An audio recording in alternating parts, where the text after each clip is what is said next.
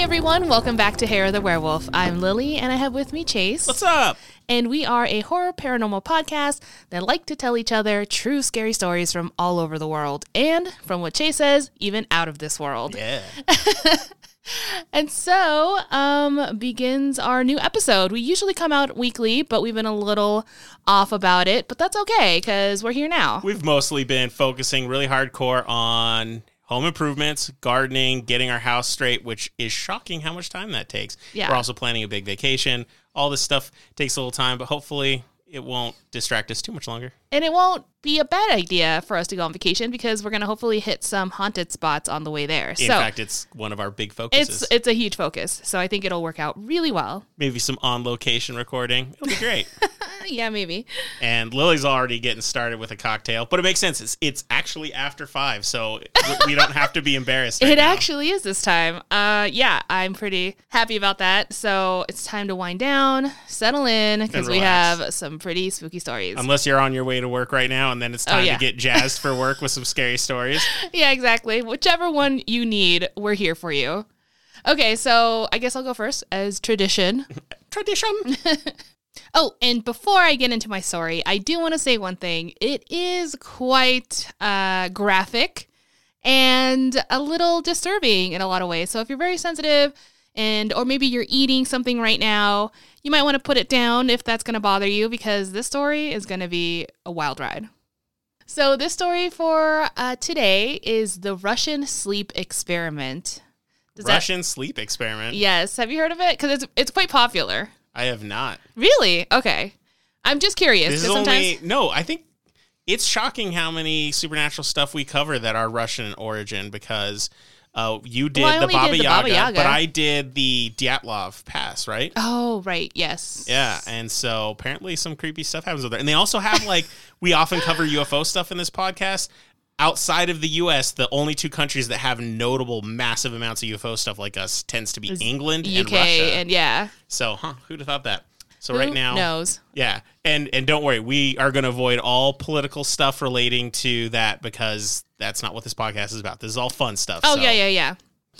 Um, so this story takes place in the 1940s when Russian researchers wanted to conduct a 15-day experiment where they kept five people awake using an experimental gas-based stimulant. Okay, so this is already for any of you Firefly fans out there. the movie Serenity, like one of the major plot points to that was that they were attempting to Calm the calm population. human, yeah, with with a additive to the air, Atmosphere. the atmosphere Yeah. generators and whatnot. And it didn't work out so well. And I'm wondering if things like that that show up in science fiction, fantasy, and whatnot, they're usually based on real world horror stories. And I'm wondering if this is one of them. I mean, this is you'll see, you'll see. So the experimental gas in question was toxic in high concentrations. So scientists decided to keep their subjects in a sealed environment where their oxygen and gas levels can be carefully monitored. Again, this is the 1940s, so they didn't actually have 24 hour security cameras to monitor their behavior. Instead, they had 5 inch thick glass porthole size windows for observation and microphones installed inside. To be clear, these five men were not volunteers. oh, excellent. Yeah. yeah, that they were political prisoners who were enemies of the state during World War II. Yeah, it's. I was gonna say this sounds like a very World War II thing. Yeah. every country is guilty of uncool stuff in World War. II. It's pretty II. uncool. Yeah. Yeah. Not cool, brah.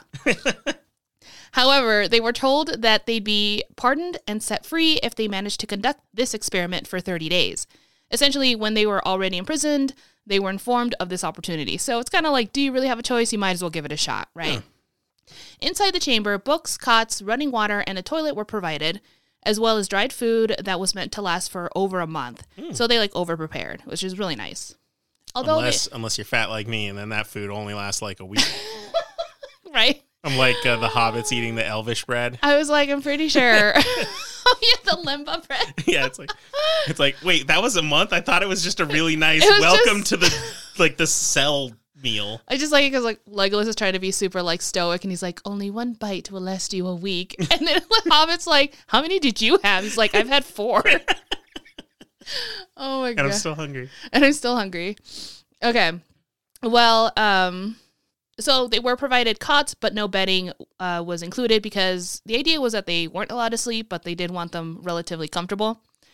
Uh, at day five, the experiment seemed to be going just fine. The subjects appeared comfortable with minimal complaints. The only thing that was noted, however, was that they continued to talk about increasingly traumatic incidents from their past, and their general tone of conversation took a darker aspect. Wait, wait, wait, wait. You're telling me like you're just jumping straight and saying they Yeah, made it so- five days without sleeping? So basically, th- yeah. So the the experiment, they're only noting like weird behaviors because the idea is that they want this gas to work. So they're not going to be like, oh, day two, still okay. Day three, everything's fine. Four, things are getting a little weird. Five, we're still like treading on steady water kind of thing. I mean, I think the longest I've gone, granted I didn't have a chemical, was two, uh, like so. I guess it was three straight days, two nights without sleep, and I was in a bad way. Yeah. on day three.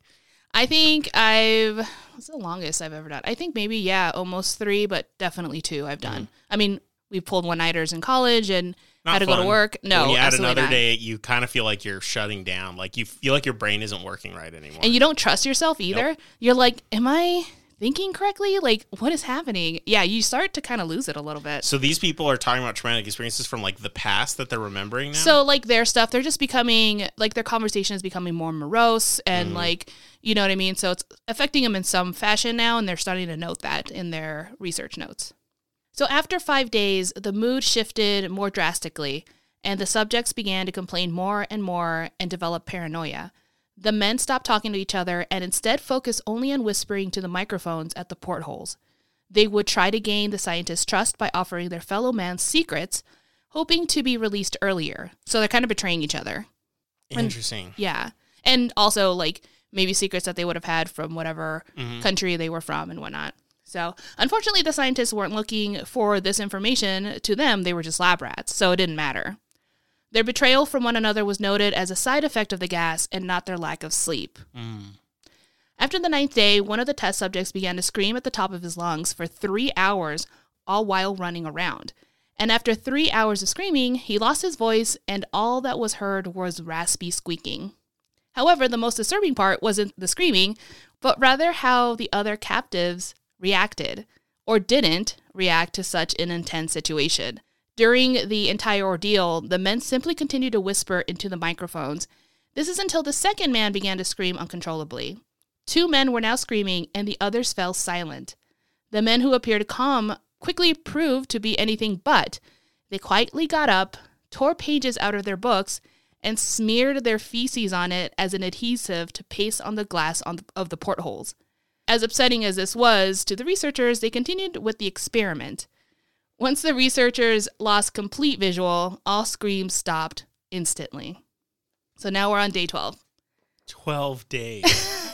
without sleep. Oh my gosh.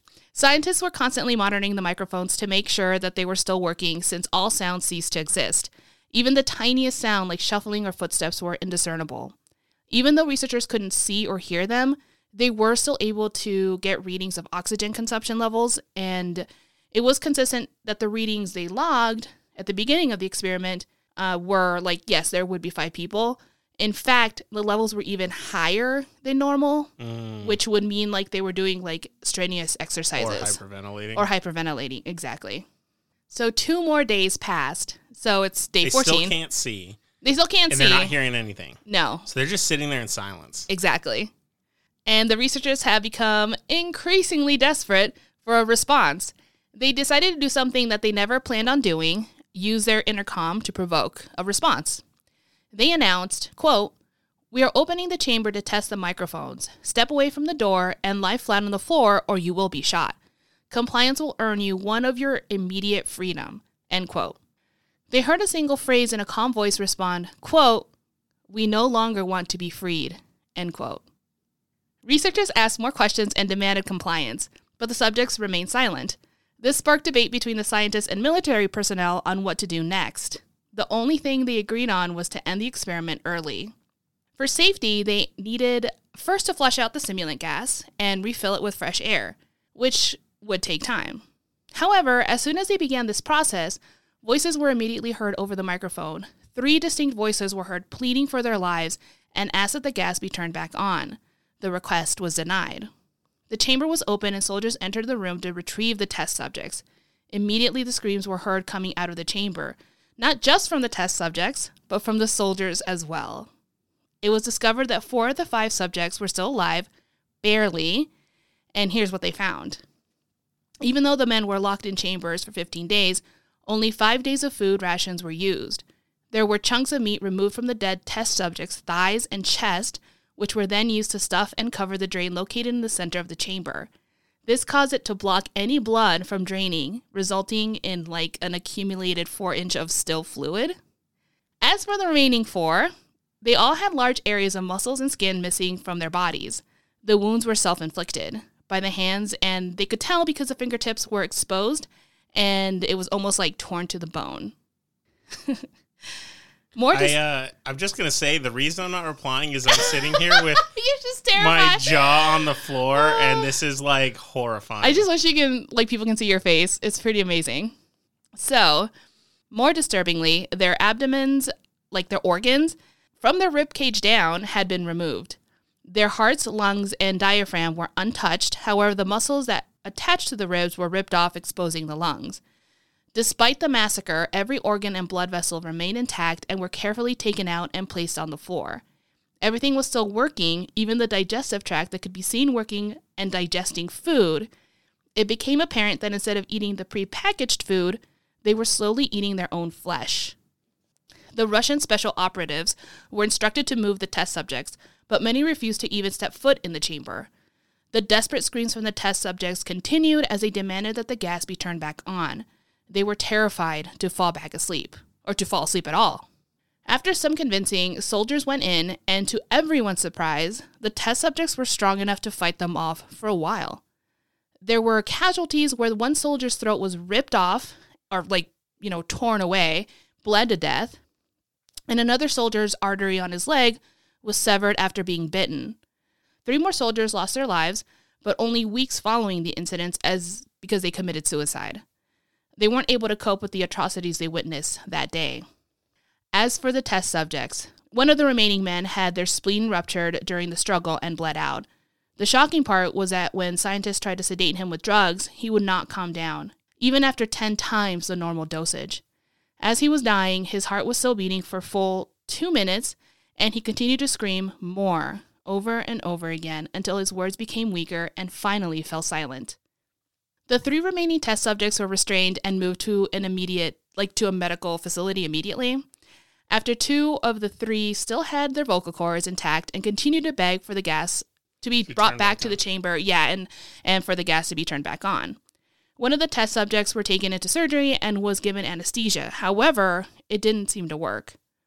The patient fought until more and more anesthesia was given. Finally, the man's eyes began to flutter until they shut, uh, but in that very instant, his heart also stopped and he died. An autopsy was performed and it was found that his oxygen levels were triple the normal amount. He had nine broken bones and had multiple torn muscle ligaments. One of the two remaining test subjects who were brought in for surgery strongly objected to the surgery as he violently shook his head. He tried screaming in protest, but his vocal cords were already completely shot. Mm. He became even more distraught when they started to give him anesthesia. Curiously, one of the doctors asked if he would prefer that they perform the surgery without anesthetic, to which the patient approved with relief. The procedure lasted about six hours, and during the entire time, the patient remained completely still and had little to no reaction. Once they were done operating, the patient began to wheeze loudly as if trying to talk. The surgeon, assuming it was important, uh, provided the patient with a pen and pad. He simply wrote, quote, keep cutting, end quote. The second survivor was also taken in surgery and was not given anesthesia either because he also refused it. However, he was injected with a paralytic because every time the doctor would cut into him, he'd laugh incessantly. Every time the drugs would begin to wear off, he would again try to set himself free and beg for the gas. At one point, the doctor asked why he had injured himself and why was he like so desperate for this gas. The patient would only respond, I must remain awake. The doctors and the researchers were in agreement that the best option was to euthanize the remaining test subjects. However, the commanding officer denied the request and wanted to proceed with the experiment. He believed there was more to learn from this and basically wanted to see it through. The chamber was again prepared, but this time EEG um, monitors were connected to their brain or to their heads to monitor brain activity. They also decided to restrain them to prevent further injury. As soon as the subjects were informed that they would be returning to the chamber, they stopped resisting and they became very calm. Once they were placed inside the chamber, the experiment continued relatively smoothly, considering the only actions to note were one of the test subjects hummed loudly while the other blinked rapidly. One nurse, monitoring results uh, from the paper scrolling of the EEG computer thing, Yeah. Noticed at the moment one of the subject's head, or like he would lay down his head on a pillow and shut his eyes, even if it was just a second or a couple seconds, his brain waves would flatten, but then immediately spike again once he opened his eyes. Now, she noticed this for like a couple of moments until he laid his head one more time and then died. So there was only, so now there's only one test subject He remaining. Yeah, yeah. So he died. Even though the gas is turned back on, for some reason he wasn't able to stay awake. Now, in that same moment when he died, the last remaining test subject started screaming. Researchers were kind of in a frenzy and they were looking at the screaming man's EEG readings, and it also showed to be flat, which was weird. When the commanding officer was made aware of this, he ordered that the chamber be sealed with him and three other researchers still inside. So he just wanted to like, Mhm. like you know what I mean, like red alert, red alert. Sure, sure. Now, one of the researchers panicked, drew his gun, and shot the commanding officer in the head to stop him from closing the door because he did not Want to be in want to be in there with this guy. The other two researchers fled the scene, and only him and the test subjects remained in the room. The researcher that turned the gun on that on the commanding officer turned his gun to the test subject and yelled, "What are you? I must know." The subject smiled and responded, quote, "We are you. We are the madness that lurks within you, begging to be free at every moment in your deepest animal mind. We are what you hide from in your beds every night. We are what you sedate into silence and paralysis when you go to the nocturnal haven where we cannot tread. End quote. The researcher, overcome with fear, shot the subject in the heart. As he choked on his own blood, he said his last few words, quote, so nearly free, end quote. So that is the end of that story. And That might be the most horrifying thing I've ever heard on this podcast. okay, so it is horrifying. I'm actually feeling a little traumatic. So here, I don't know if this is going to alleviate your trauma or not, but I'm hoping it will. It is considered to be fake. It's a creepypasta. However, there are still some people out there who think it's real, so I don't know. But it's unanimously considered not not like legitimate. However, it the atrocities of war, like we talked earlier, would suggest that maybe something similar or just as awful, really, would have happened to people during war. You know what I mean, like prisoners and whatnot. Yeah. So on some level, it's horrifying because we still know that these things could have happened, but maybe in this specific scenario, it was not. So you're telling me there's absolutely no evidence that this happened? not really. okay, so because there were my uh. number one question is how have I never heard of this chemical? Yeah, yeah, yeah. And I was like, the other part that was really alarming me is when you said five days without sleep. I was like, I was pretty sure that humans die, they getting twelve, and I was like, okay, so maybe this chemical is affecting things. Like it's but, doing something but else. I was yeah. like, most, I, I, I don't remember what the what the number is, but I thought like after a week without sleep, like humans are supposed to die, oh, right. and so I was really confused for a second. I was like, I, but I was just like So going this, and I was like, crazy war experiments. All right, we'll I go with that. also kind of pulled pulled one over you because I didn't specify that, you know, at the beginning that it's fake or anything like that or it's a creepy pasta because, you know, when people first read this, they thought it was real. It was kind of like the Blair Witch Project thing where they were like, is this based on a true story? Like what's happening? Like what's going on here? Is there like news reports of these kids missing? And in this instance, people were like, holy cow, this is for real. This is the most horrible thing I've ever read. Yeah, it was. And exactly. And so when you first hear it without any context, you're like, what the hell? And it's pretty interesting that whoever wrote this uh, wrote it in such a way that it was just believable enough and horrifying, which in itself is horrible because that means like we are capable of this. Does that make sense? And that's just awful. See, and the thing is, whenever you do a story, I always uh, assume after you tell me the story, it's going to be backed up with all these Oh, things. So I was waiting for those, which is why I was horrified and not asking questions. I think if I ran across this story on the internet, first thing I would do is Google search something to get like because I'm the guy who gets really obsessed with Oh, like details yeah. and, and stuff, and I would have I would have found out within like a paragraph that it was fake. Right. But since you were telling me the story, I was just like, all right. She'll give me some explanations later. She'll give me some explanations, and then I didn't get them, so I feel bamboozled. No, you are bamboozled. And I'm actually like, I was like, man, at some point I know he's going to interrupt me and be like, hold on. Like, that was not, like, that can't be real or something. But, you know, once you start get the story going, it's such a slow progression that you're like, what the hell? Like, what is happening? So, again, horrible things happen in war. This one didn't. And the only real controversy is agreeing on its origin. So there are two possible sources. One of the first sightings was on Creepypasta, uh, posted by user Orange Soda back in August 10th, 2010. However, a post from a bodybuilding forum claimed that it was the first to have this story posted on hmm. by Falcon Punch in August 20th, 2009, so a year before. In the post, Falcon Punch claims that this story was also shared by him, or like to him by his brother. So if that's true, then the story's even older than we think, and we hmm. don't really know where it comes from. Sure. There's also a very creepy picture associated with the story. So whenever you look up the Russian sleep experiment, you'll see like an image pop up of a humanoid, skinny, really gross looking creature with unusually large sunken eyes, pale skin, and a creepy grin. The image is in black and white, making it even more like, ooh, maybe it is from World War II, you know?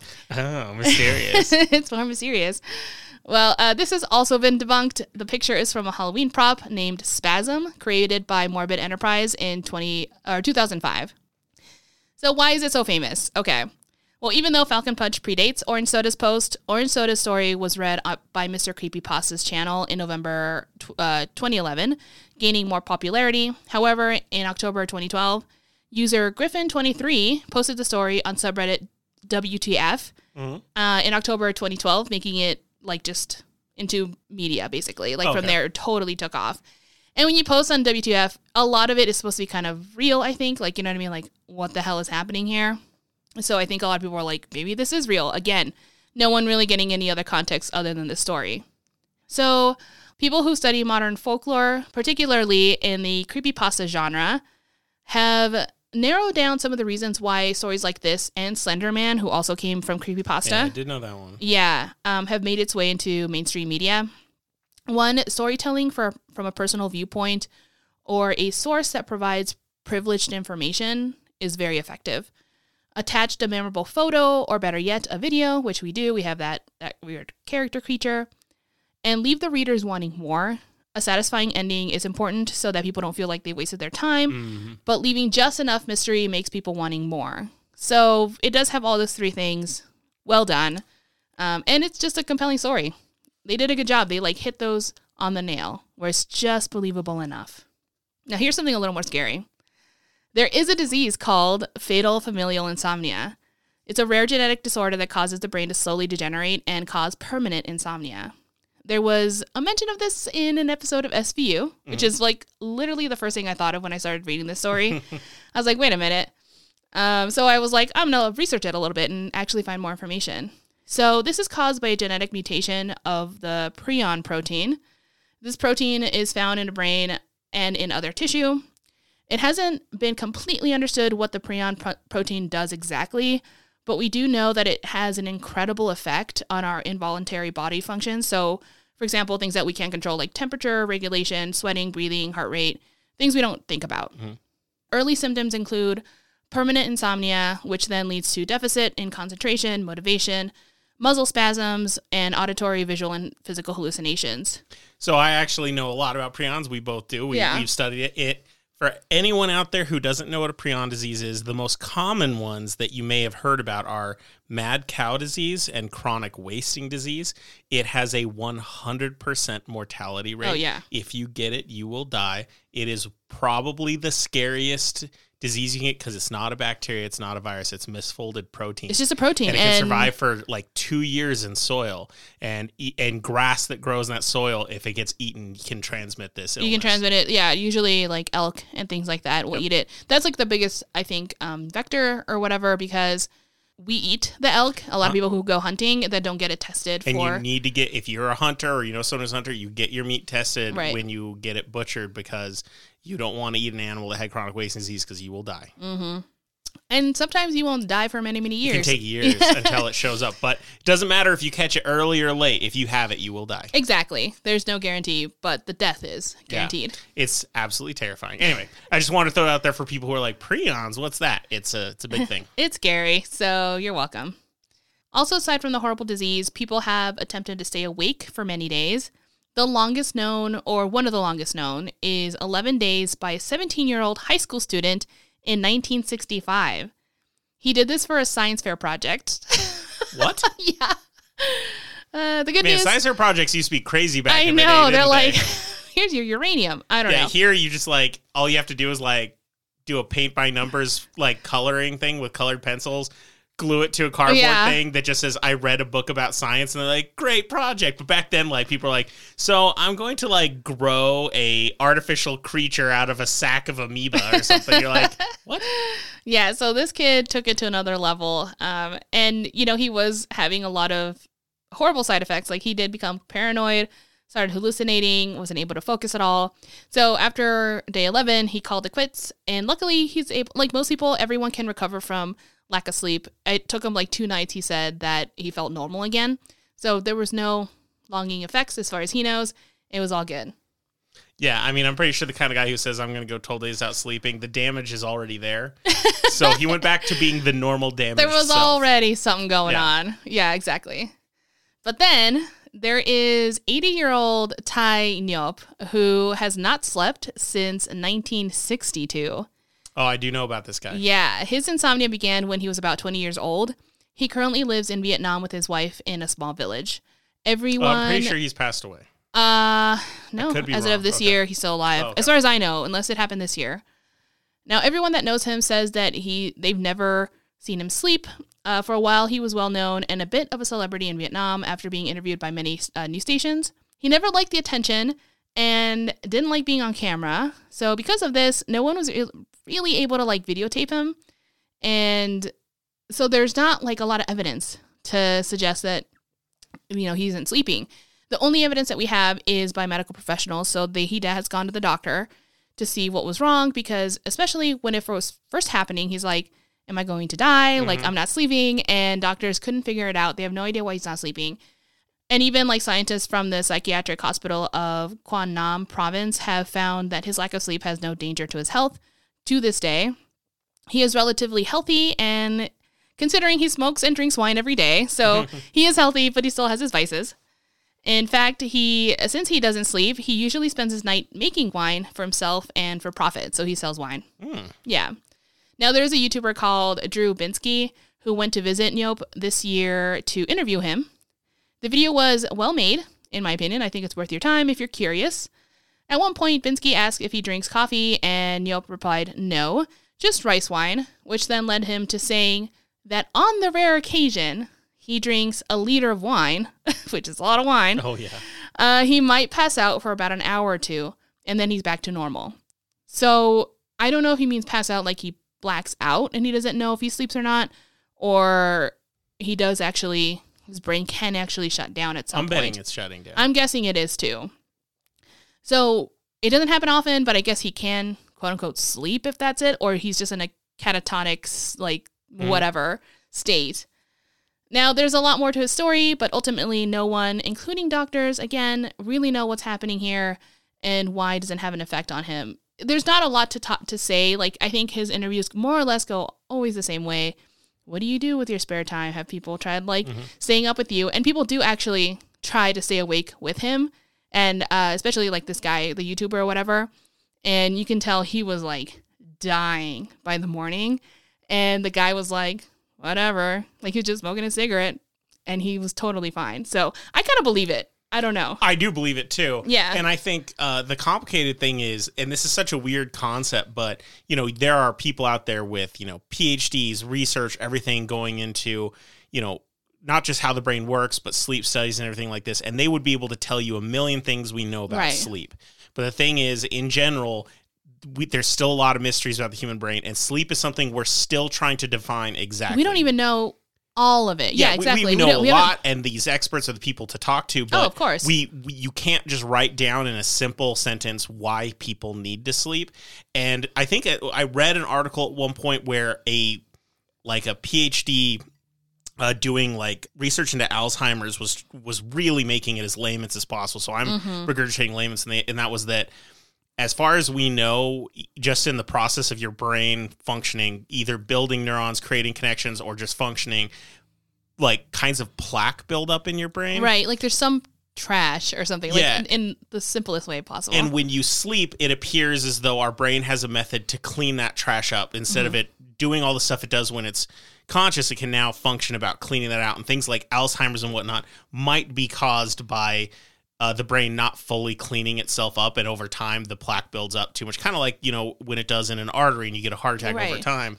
I'm not saying that's exactly what's happening, but this is what I was reading in the article and that there's a chance that what this guy has is a very rare and unique situation where his brain is actually able to clean itself up while he's regularly. awake. Yeah. And that would mean that he wouldn't have the desire to go to sleep because his brain doesn't need it. I'm assuming he still has to sit down and relax a lot because your muscles still. Well, to still yeah. He he has a cot. Like he doesn't. And when you're sick, you he lies take down care of yourself. exactly. and I I felt kind of bad for him because at first I was like, dang, that sounds like badass. He does no no consequences. He can sleep, not sleep ever, and whatnot. But you know, he did sleep before, and sometimes he says that like when he's watching people sleep or like he knows he remembers about sleep, he kind of misses it. He's like, I do wish I could sleep. It sounds really a state of relaxation that he'll never feel again kind of thing. And so I hate it too.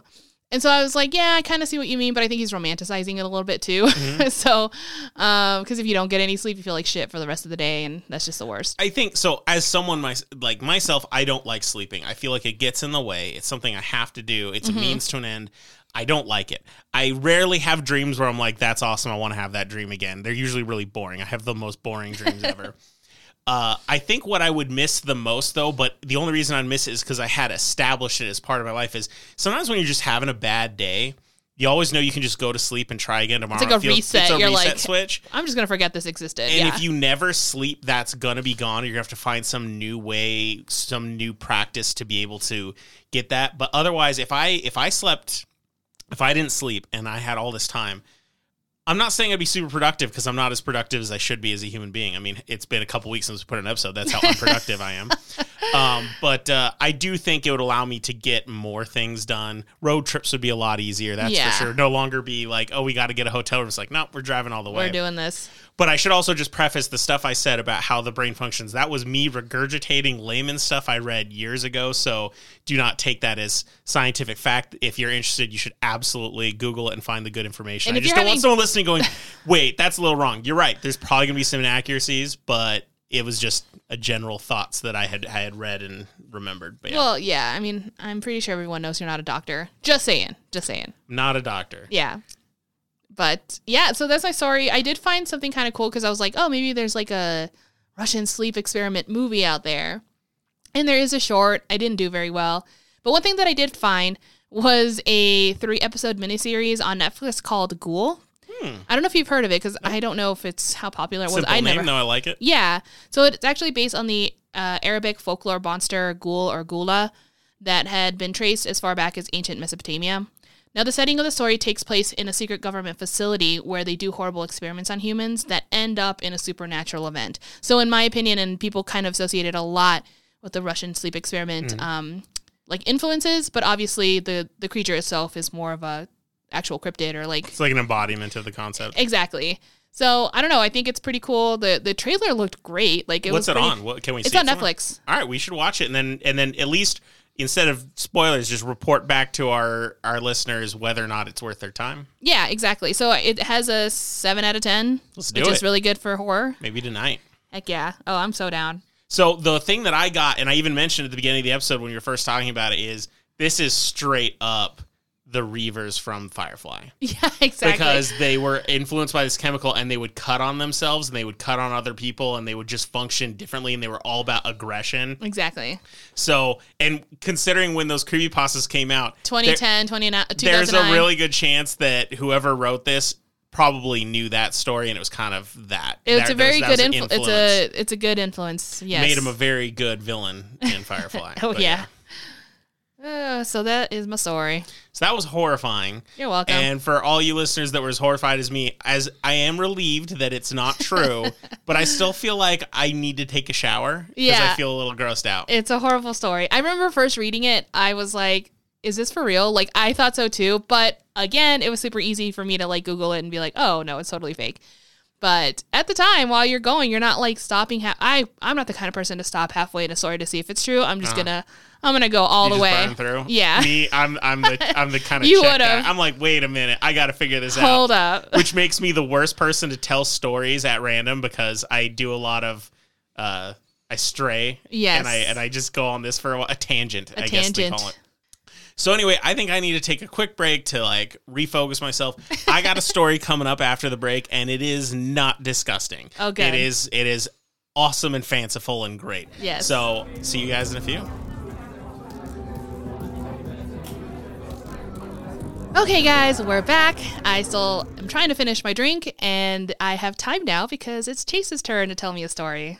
And I got something that is a 180 degree turn from what we just heard. So this is a completely different animal right here. Woohoo! So two episodes back, I covered the Caleuche, a Chilean ghost ship legend that is over 400 years old. It was a great story, and I highly recommend that you check that episode out. One thing that both Lily and some of the sources I was using mentioned was that the Caleuche had more than a few similarities to another legend. Mm. So I felt it was only appropriate for me to cover it specifically this week while the other story is still relatively fresh, you know, even though we missed a few weeks of episode posting. But anyway, so get ready to dive in to the legend of the Flying Dutchman. Oh, nice. For well over 200 years, the legend of the Flying Dutchman has been a popular maritime legend. It details a mysterious ghost ship that is cursed to never make port and must sail the seas in perpetuity. Historian and writer Sir Walter Scott claimed that seeing the Dutchman, quote, is considered by the mariners as the worst of all possible omens, end quote. Even famed poet Thomas Moore had a role in describing the legacy of the ship when he stated, quote, Fast gliding along a gloomy bark, her sails are full, though the wind is still, and there blows not breath her sails to fill, end quote. The most macabre element of the earliest legends are that the ship is often seen flying above the water, gliding through the air, and is not actually in water. But these details, as well as many others, really depend on which version of the story you heard. As many of our other stories on this podcast demonstrate, legends often have multiple popularly accepted versions, and they're influenced by other things like stories and tales throughout the mm-hmm. years. And this means that the lore of the Flying Dutchman is varied, and stories are not always consistent. This is compounded by the fact that the written history of this legend dates back to the 1700s when it was immortalized in poems and books, and in the 1800s when it permeated deeper into popular culture from novels all the way to operas. oh, good. This is a well known story. Yeah. Some of these iterations vary so wildly that they can't even agree on what type of boat it is. Some say it is a Dutch cargo ship known as a floit, flute. As far as I can tell, it's pronounced similar to flute. It's spelled F L U Y T, hmm. but that is a type of cargo ship. And other versions of the story claim that it is a Dutch man o' war, which is a very powerful warship. By the end of the 1800s and going into the 20th century, the ship had also gained the reputation of having an ominous glow about it, heightening its ethereal qualities. James William Buell researched accounts and tales of the Flying Dutchman. Many of those stories claimed that the ship often brought about terrifying storms with it. Quote, the phantom ship brings sudden squalls and howling tempests. She leads those who follow in her wake on to shoals, quicksands, and reefs. She is the purgatory of wicked sailors. Her skeleton crew is composed of the souls of thieves, murderers, pirates who are condemned to everlasting toil, with no rest, no play, and very little food.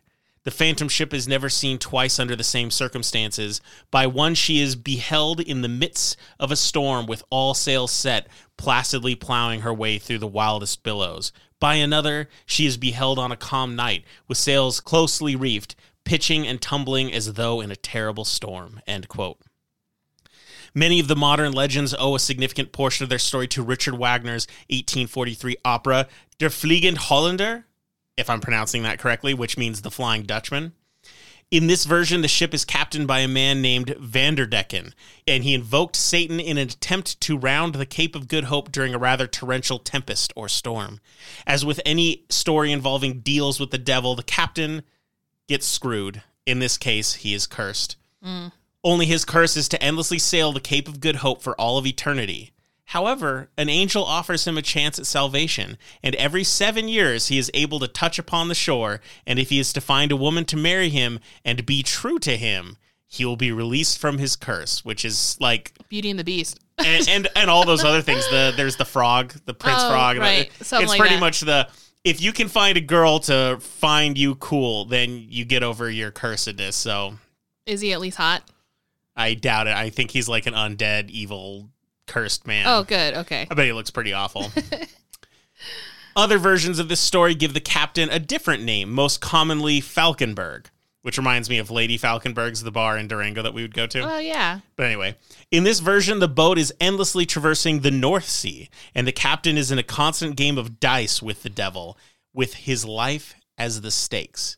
Sir Walter Scott's 1813 poem Rokeby is a variation of this version, only his version adds murder as well as a shipwide plague that explains why no port will let the ship dock. The history of the Flying Dutchman is a mix of various stories, some with historical roots and others strictly fictional. The first known writing to address the existence of the Flying Dutchman was a casual reference by John MacDonald in 1790.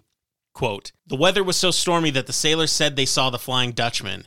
The common story is that the Dutchman came to the Cape in distress of weather and wanted to get into the harbor, but could not get a pilot to conduct her, and was lost. And that ever since, in a very bad weather, her vision appears. The sailors fancy that if you would hail her, she would answer like another vessel. End quote.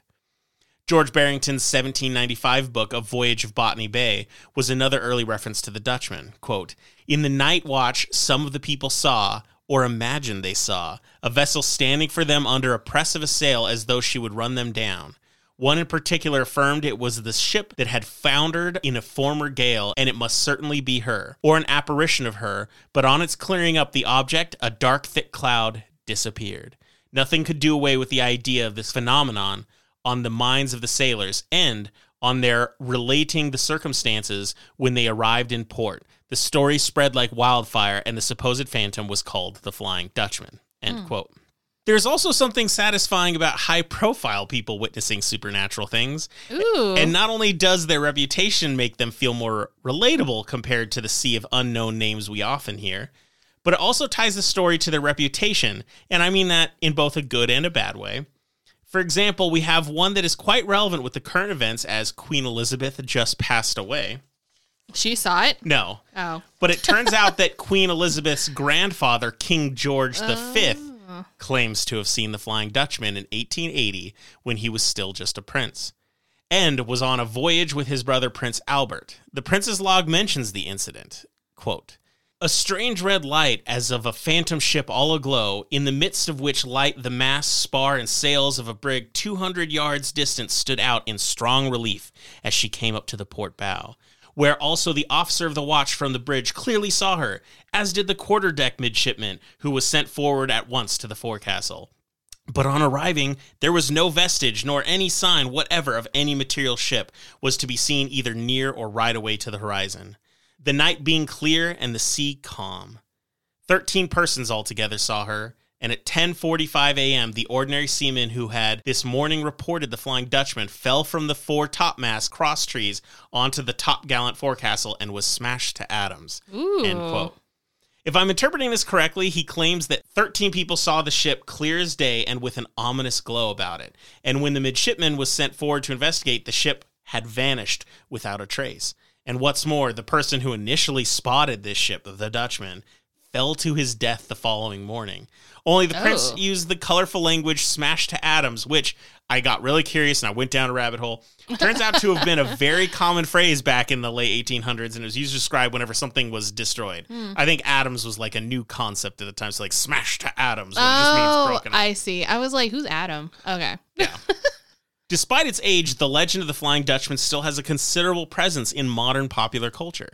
There's going to be a portion of our listeners, particularly those of the millennial population, who are at least passingly familiar with the legend thanks to the show SpongeBob SquarePants. I was gonna say literally the only reason why I know it exists, it, like existed before. Well, I myself have seen very few episodes of SpongeBob. I've seen a few. I do think they're funny, but I grew up without cable, so I didn't really have much of a chance when I was growing up. So tell me a little bit about SpongeBob's.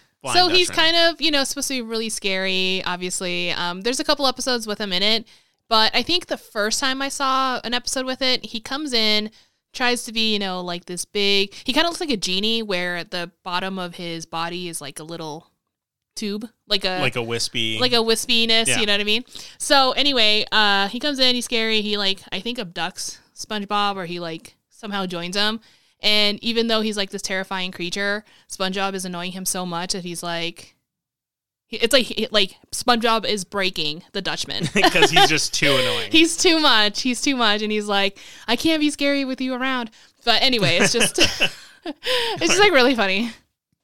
well, I have to see that episode now that I've done this research. Exactly. gotta I think you out. should. I think you should. But a version of the Flying Dutchman was also used in two of the Pirates of the Caribbean movies, Dead Man's Chest and At World's End, which, if I'm not mistaken, are the second and third ones. According to Wikipedia, this version portrayed in these films took influence from Richard Wagner's opera that we mentioned earlier, and most notably that the captain of the Flying Dutchman can only step foot on land, in this case, once every 10 years. So. Oh. Uh, I've seen the second one. I haven't seen the third one. Uh, I did like it. I want to see the third one. You haven't. Maybe we should watch Yeah, at I have point. not. Yeah, because I think you find out that who plays Legolas? What's his name? Uh, Orlando Bloom. Orlando Bloom. You find out that his dad is a crew member of the Flying Dutchman, and that's why he Ah. hasn't seen him, and he's cursed. Oh wait, whatnot. Black Boots Strap, whatever his name Uh, is. Bootstrap Bill or something like Something that. like something that. like that. Yeah, it's been a long time It's since I've seen it. so long. I just remember the f- original Pirates of the Caribbean is still like an amazing. it's movie. so fun. So we should talk about this a little bit. It's obvious that, you know, this legend is going to be full of a lot of slender threads of created stuff and everything like that. However, I like the story about the king. He was a prince at the time, but, you know, the former king of England having seen this and everyone else has seen it and everything. It, it, it's interesting. So people say that they've often seen a boat flying above the water and they're like, this is the Flying Dutchman. Yeah. The cool thing is this might actually be the part of the story with factual basis. So I have seen not not mirages, but like uh confusing perspectives where there is a phenomenon where it does look like a And that's is what floating. we're going to talk about. Oh, okay, so I have seen pictures of it. So there are literal pictures. If it's the Flying Dutchman, then there's pictures. Otherwise, it's actually explained. Yeah. So So the main explanation for the flying ship is, like you said, an optical illusion. More specifically, a type of mirage known as Fata Morgana or Fata Morgana. uh okay. Named a after. Morgan Le Fay from Arthurian legends. It refers to an effect that occurs near the horizon in which a ship will appear to have an inverted, almost ghost like reflection in the sky above it, which is going to have to do with light Oh, right. passing through humidity, everything like that, moisture in the air. When ships are far enough away, their reflection can be seen in the sky before the boats themselves are visible. So that means you could see a boat that's below the horizon, so you can't see it from the shore, But but, you can see the reflection up in That's the sky. That's so wild. And so that's why it, it would be a much more obvious optical illusion to people if they can see the boat and see like the exact mirror above it. But in this case, you would just see a boat, Mm-hmm. Right. like floating in the sky. I think flat earthers have a problem with this uh, explanation here. Yeah, it is a well documented effect. Happens often. People, have ta- if you just search for this online, people have taken photos of it. Yeah. I looked at a lot of the photos and.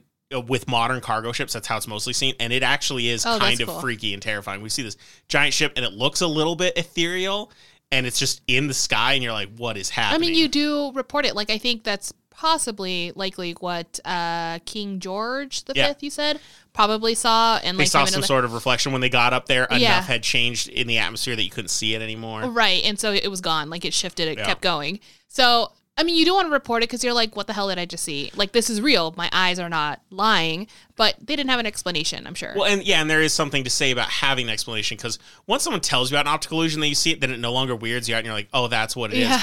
But I mean, back then, I mean, most people weren't going to know what this was, so they were just like, man, this is mysterious. This is this is creepy. yeah. And so, Like, were was anyone really looking into it? Like, who's gonna discover? Exactly. You know what I mean? You have to Especially have 'cause it- someone. It, it only happens in fleeting moments. So even wanting to research it, you'd have to have the right. You wouldn't know what the the right person it- has to see it to have the motivation the right to like time. figure it out. Exactly.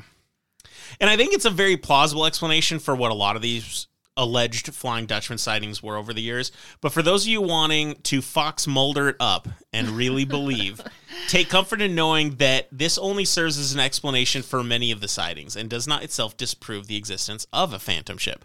Because not all of them saw a floating ship. People were seeing a glowing ship, ships in Yeah. impossible storms, or ships moving when there was no air. Like there's other creepy things happening apart from just So it flying. only one aspect of it has been explained in certain scenarios, but not all. So we don't know. Exactly. We don't know. The origins of the legend are just as complicated as the details of the ship itself. Historians often associate it with the fact that the Dutch were a massive maritime power in the 17th century. I highly doubt any American who graduated high school hasn't heard of the Dutch East India Company. Mm-hmm. James William Buell's research suggests that phantom vessels are actually a recurring element throughout history. One example was the Frisians, which was a group of people located kind of in northwestern Germany and the Netherlands. Their history is complex, and although there are descendants of these people still living, their cultural kingdom or power, whatever you want to call it, was first recorded in 12 BC and stretched to around the 8th century. Well, the Frisians apparently had documented stories about a massive phantom ship so big had an evil captain who rode around the deck on horseback. It was so big. and it was so big that they claimed that the ship was the size of a large island. Wow. Now, Buell said the size of England, but I'm wondering if that has to do with how Frisians perceived perception of sizes. You know, Oh, people would say, "Oh, it's as big as an island," but they don't really know how big the island is because cartography was, you know, still something not the most accurate. If you look at like world maps before they even discovered America, Sure. everything looks kind of weird. So you have no idea. They say giant. I mean, that's still kind of an overshot in my opinion, but maybe. Yeah. I don't know. I wasn't there. Centuries before the Flying Dutchman entered the fray, French mariners had the chasse foudre, chassis foudre. I I don't know, C H A S S E, Is it French or F O U D R E. Yeah, it's French. Oh, okay. Yeah. Oh, I won't know. So I just butchered that pronunciation, but it means the lightning chaser. Mm. The ship was also of impossible size, said to take seven years to turn around, What? and that her wake. I know. Noah's Ark or what is it? I know, and her wake was strong enough that whales would become beached. It had a crew of Aw. 25,000 and its sail was the size of Europe. Okay, calm down. Right, right, getting ridiculous. but we're talking about old legends and people, you know, people are believing this when they see the Sure. ocean the first time they're like it's vast and people are like there's a boat out there bigger than the entire kingdom you live in and the, the sail is massive and people So are like did I they? believe you. there was no Wikipedia. Do you blame them? so also, like, did they believe like you know there were cities and colonizing going on on these ships, or like what's happening? Like, is it just like I don't one think guy? that detailed. Oh, I think we're just he's he's. I don't think someone wrote a deep history of this. They were just going to be passing mentions of it in different legends and lore or something. Yeah. Okay. That's So Cool. obviously the size is a gross exaggeration and like the result of centuries long game of telephone. Many aspects of it do remain consistent. Buell noted that the ships were, quote, a place of punishment for wicked sailors, and some who beheld her saw death heads grinning from her ports, a skeleton captain walking her bridge, the corpse of a seaman on the lookout, and a ghost taking his trick at the wheel, end quote. Mm-hmm. Sailors also have a reputation for being particularly superstitious. Tales of Yeah. sirens and giant sea creatures go back to ancient Greece and probably a lot further.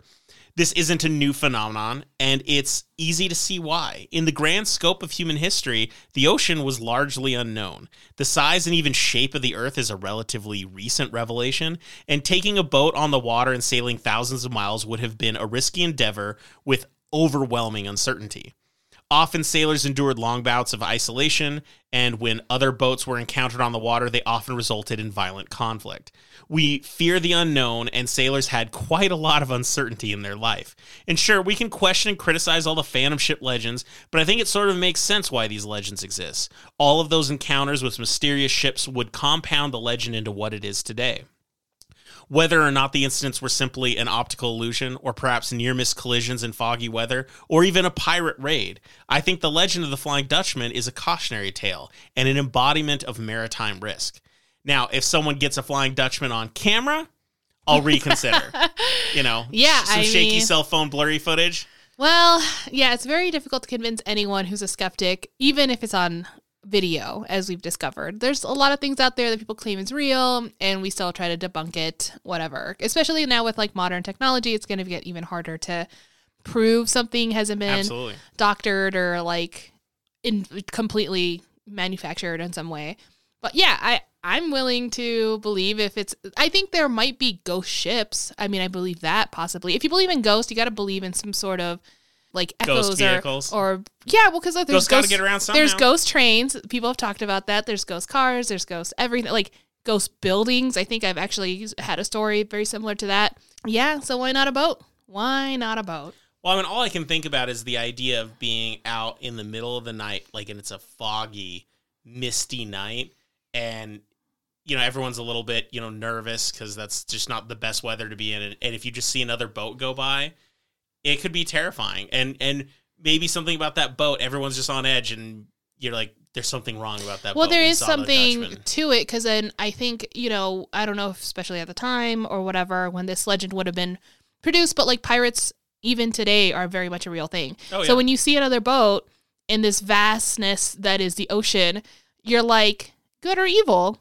i don't know and if it behaves slightly off you're like okay they're off their rocker we're in the middle of the ocean and we are the only two here And what are you supposed to do when you're on a boat? We're talking even even water ones with motors and old ones that sail. If there's a problem that happens on the boat, where are you supposed to go? You can't run on no the land. no When you're in the water, you're probably going to it. die on Yeah. your on your own, like just jumping into the water. So it's like it can be unsettling very dangerous. So I just think it's very interesting that we have all these phantom ghost ships, and they always tend to be sailors who are justifiably terrified, and they kind of just become bigger and bigger than they are, to the point where they're floating, and the captain made a deal with the devil, and all the crew is undead, and that they can't make port, and all this horrible stuff. Like it gets it gets extreme, but it makes it a cool legend. i mean it's a cool story yeah yeah, I don't know if I believe in ghost ships, but the idea of a ghost ship is terrifying. Yeah, it would be pretty creepy. Yeah, you're all alone and there's a damn boat. That's a ghost. So until I see a someone post a picture on Facebook of a Flying Dutchman, I'm gonna say I don't know if I believe in it, but it's a really cool legend. Yeah, no Android videos. Yeah. So I guess that's my story for today. Uh, yay! I liked it. I thought it was really good. It just made my little SpongeBob loving heart sore because I I'd always known about him, but I didn't really know the lore as well. So now I do. I just think it's unfortunate that SpongeBob didn't have an episode that dealt with the Russian sleep experiments Um, because they could have probably brought some levity to it. So there is. I've a, just seen SpongeBob running around screaming. Actually, it would be Squidward. There is a video. Uh, I think it's like another creepy pasta thing, but it's like this uh, possessed kind of weird video of Squidward, and he kind of like mutilates himself. It's really disturbing, and people are like, "Yeah, this is another realm video." I can't remember what the lore behind it is, but it's really stupid. But it's really fun too. yeah, I'm not gonna watch that. I mean, I already did, so so I'm not gonna make you watch it. What I am interested in watching is that Ghoul thing on Netflix. I do really want to watch that. Yeah, maybe, Maybe we'll tonight. see it tonight. Yeah. We did just recently see, and we're not going to discuss them or anything. We just saw the new Evil Dead, Oh, which right. Yes. we really enjoyed, and so with our cool. niece. Shout out. She like handled it like a champ. It was really it was a really good. She loved it. She thought it was great. Absolutely, and our the most recent episode of our friends podcast, the Dead Letter movies, they Yes. just covered that. So we're going to listen to that podcast now that we've seen the episode. Now that I saw it, yeah, Yeah, we were waiting because we wanted to to get there, so we got to see that, and that was a lot. Yeah, we're not going to talk about it. If you want to listen, have opinions from someone who knows more about movies, go listen to Dead Letter movies. Obviously, I will just say that movie is R, very very hard R. it's a hard R. yeah, it's not a should I bring my seven year old to it? Don't. Yeah, that first scene, I was like, there it is. They did not wait. Yeah. Yeah. So anyway, uh, thank you guys for joining us today on Hair of the Werewolf. We hope that you had a great time, and if you have any comments or questions, please drop us a line at hotwpodcast at gmail.com. To any new listeners, we hope you enjoyed it, and make sure to deep dive into any of our previous episodes while you wait for the next episode. And for all returning listeners, thanks. Hope you come back again. Hi. And for all of our listeners who are at work or driving or doing anything like that, have a safe day. And for those of you that are drinking, we hope your tomorrow isn't too rough. But if it is, don't worry, because the best cure for a hangover. Is fear. Bye. See ya.